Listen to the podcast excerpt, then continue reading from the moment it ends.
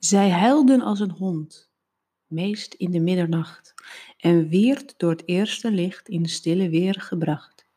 Visjen, haar eigen aas, die ving ze met haar handen, doch veeg de schobben eerst af met haar scherpe tanden. Of kwam daar bij geval een smint of watereend, zij trok de veren af en al het klein gebeend. Nou, ik heb geprobeerd een gedichtje voor te lezen uit het jaar 1402. Nou, misschien iets later. En het gedichtje gaat over de zeemeermin van de Purmer. De zeemeermin die werd gevangen. En de zeemeermin die leerde hoe ze met heimwee en het verlies van iets of iemand best wel aardig om kon gaan. Als je je ogen sluit en even heel rustig gaat ademen, twee tellen in, acht tellen uit.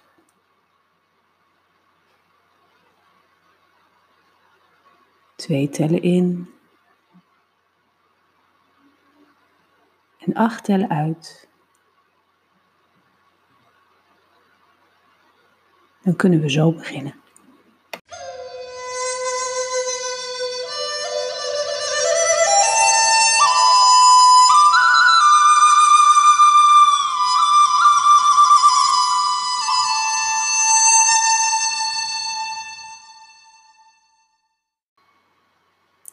Zo rond het jaar 1402 was er nog geen Gouwzee in Waterland of in Noord-Holland, maar er was de Zuiderzee. En die Zuiderzee die stond in verbinding met de Grote Zee. Zodat het water wel eens door de dijken heen het binnenland instroomde. En zeker wanneer er heel veel wind was. Op een dag was er weer een dijkdoorbraak en de zeemeermin die jarenlang in die Gouwzee of in die Zuiderzee had gezwommen met haar familie, die werd meegezogen door een gat in de dijk en kwam terecht in het Purmermeer. En dat Purmermeer dat was een stuk rustiger water. En ook al miste ze haar zeemeerman en haar zeemeerminnenfamilie, best wel, zat het prima naar haar zin. Ze maakte af en toe van die sprongen door de golven zoals dolfijnen dat ook kunnen. En soms ging ze even zitten op een rotsblokje om zich te laten verwarmen door de zee. Nou, niet door de zee, maar door de zon. En dan zong ze altijd bij zichzelf een liedje. O, ze wiese, o, ze wiese, walla, kristalla, kris. Ze wiese, o, ze wiese, wies, wies, wies, wies. En in herinnering ging ze dan altijd weer terug naar de tijd dat ze nog een zeemeerminnetje was. En haar moeder met dit liedje haar ja, in slaap kreeg. Op een dag zag ze in de verte een zeilschip aankomen. En aan boord van het zeilschip waren heel veel vissers. Ze zag het van afstand en ze zwaaide met haar mooie zeemeerminnen Vin om de aandacht te trekken. En de vissers zagen haar ook. Wauw, dat is leuk. Een zeemeermin, laten we er vangen en meenemen. En ze gooiden haar netten, hun netten uit en de zeemeermin raakte verstrikt in het net. En ze probeerde los te komen, want ze besefte, oh-oh, nu word ik gevangen. Dit is niet wat ik wil. Ze werd aan boord gesleept en de vissersboot vertrok snel richting de haven in Edam. En daar in Edam werd de zeemeermin uitgeladen. En werd eerst eens eventjes van, ontdaan van zeeweer. En nou ja, ze werd een beetje opgeknapt. Ze moest in bad. En ze werd daar in het huis van een van de vissers neergezet. Het was een bezienswaardigheid. Iedereen kwam kijken naar de zeemeermin, die geen benen had, maar een prachtige staart. En de zeemeermin, die moest leren netjes eten en die moest leren te praten als mensen. Ze moest eigenlijk een mens worden. Maar de zeemeermin kwijnde weg. Die wilde niets liever dan weer terug naar haar Purmermeer. Waar ze vrij in het water kon rondzwemmen. Dus iedere keer probeerde ze via een slootje, via een kanaaltje maakt niet uit wat, probeerde ze te ontsnappen. Maar iedere keer waren daar weer die netten van die vissers die haar terughaalden. Van heinde en verre kwamen de mensen kijken naar de zeemeermin. En op een dag kwam er iemand uit Haarlem. En die had wel wat geld over om de zeemeermin mee te mogen nemen. Hij nam haar mee naar Haarlem en zette haar daar in een huis neer met een spinnenwiel. En de zeemeermin moest de rest van haar leven wol spinnen. En dat kon ze best goed.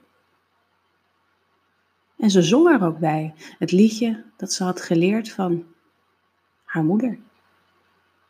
O, ze wiese wo, ze wiese walla, kristalla, kris. Ze wiese wo, ze wis, wis, wis, wis. En als ze haar ogen dan sloot, dan gebeurde er iets heel bijzonders. Ze kon weer de herinnering ophalen van hoe het was in het Purmermeer. En dat kon ze iedere dag opnieuw beleven. Net zoals jij dat kan. Ga bij jezelf maar eens na wat het meest gelukkige moment was, is van jouw leven. Misschien het moment dat je broertje of zusje werd geboren. Of dat je voor het eerst mocht zwemmen in de zee. Of een vakantie of een achtbaan op de kermis. Ga maar eens terug naar dat moment waar jij echt heel erg gelukkig was.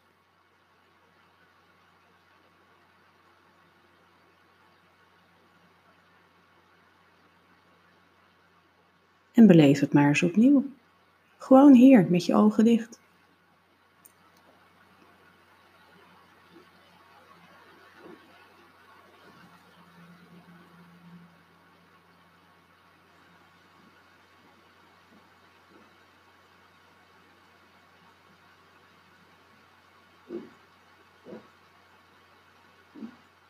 En het werkte bij de zeemeermin bijna net zo goed als jou, bij jou. Dus iedere dag, tot het eind van haar leven, zat de zeemeermin achter haar spinnenwiel, haar liedje neuriënd en met haar ogen dicht, kon ze dan weer even terug naar dat meer waar ze in alle vrijheid zichzelf mocht zijn.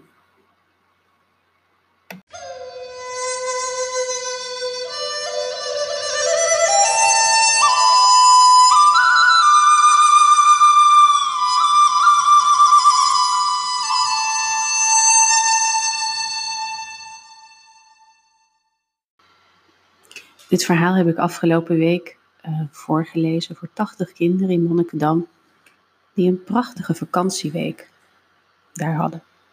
En ze gingen ook allemaal in hun herinnering terug naar het mooiste moment van die vakantieweek. En ze konden het opnieuw ervaren. Het is gebaseerd op een sage, een middeleeuwse sage uit 1402. En uh, die sage heet De Zeemeermin van de Purmer. Ik heb het een beetje bewerkt en ehm, het bijzondere van het verhaal is, dat je het nog op heel veel plekken terugvindt hier in Waterland.